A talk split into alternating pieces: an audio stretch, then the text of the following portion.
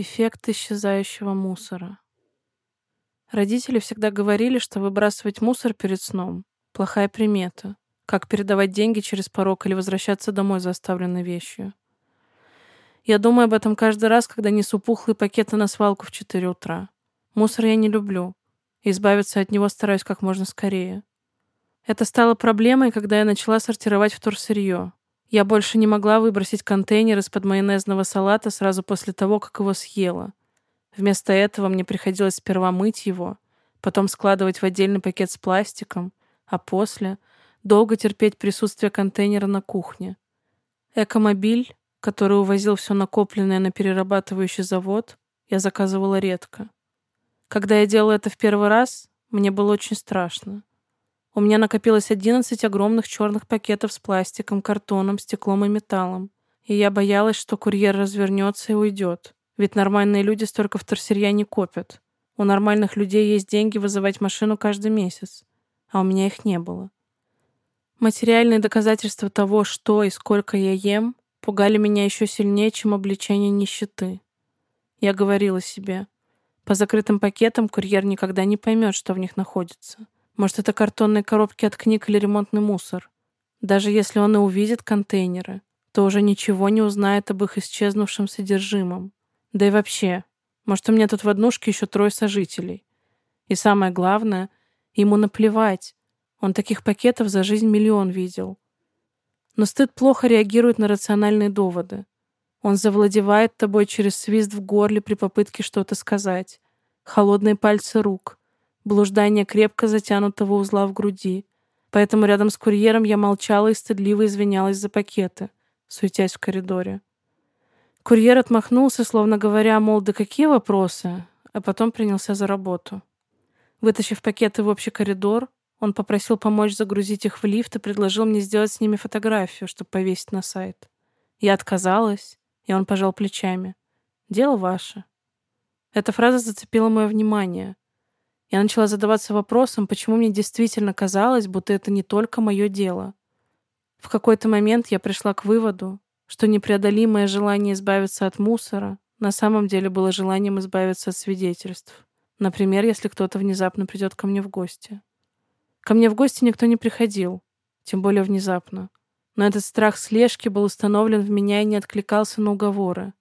Он был похож на детскую паранойю о том, что вся квартира заставлена скрытыми камерами, и мама увидит, как я мастурбирую плюшевым зайцем, пока ее нет дома.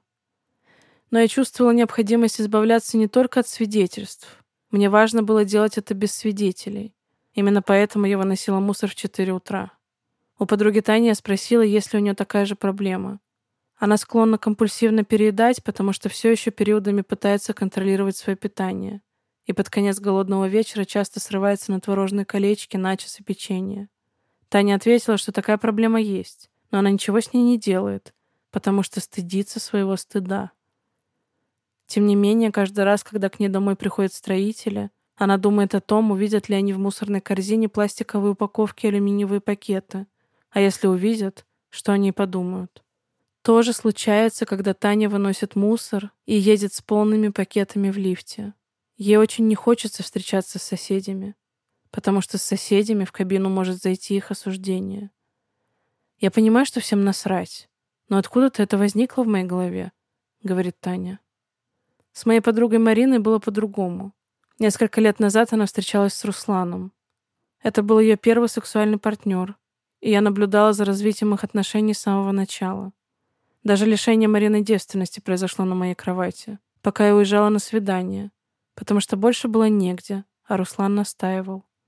В моем обществе Руслан строил из себя простого, веселого парня с душой нараспашку. Мы с ним выпивали, обсуждали женскую красоту и скобрезно шутили, а Марина была очень рада нашему взаимопониманию. Но я всегда чувствовала, что его елейность прикрывает темноту. Он слишком открыто требовал заботы о себе, слишком мало делал сам, слишком властно смотрел на Марину, которая видела в этом взгляде исключительно добродетельную радость обладания. Когда Марина и Руслан съехались, я стала общаться с подругой меньше, потому что сама увлеклась новыми отношениями и все больше напрягалась от ее рассказов о Руслане. Тогда недостатки чужих отношений заставляли меня скорее превозносить мои собственные, чем испытывать эмпатию. Прошло несколько месяцев, прежде чем я узнала, как Руслан общался с Мариной позже, когда вместо моей кухни у них появилась общая, а вместо моей кровати раскладной диван. Он советовал ей. «Не носи эту водолазку. У тебя в ней сиськи огромные». Он делал наблюдение. «Эти брюки тебе не идут. Слишком жопу облегают». Он предлагал решение. «Тебе надо похудеть. Хочешь, я помогу?» Марина согласилась, но на деле похудение, конечно, стало только ее ношей. Руслан контролировал, что она ест, а когда Марина писала ему, что за весь день съела только салат, отвечал. «Молодец, красотка». Какое-то время Марина действительно держалась. Ей хотелось оправдать ожидания и стать нормальной, не стыдной, такой версией себя, которая понравилась бы ее первому мужчине. Но Марина сама не заметила, как стала прятать красные фантики от китката в шкафу между футболками, чтобы Руслан их не нашел. Или заказывать роллы, Гораздо больше роллов, чем я на самом деле хотелось. И давиться ими до последнего, чтобы поскорее выбросить упаковку и уничтожить свидетельство.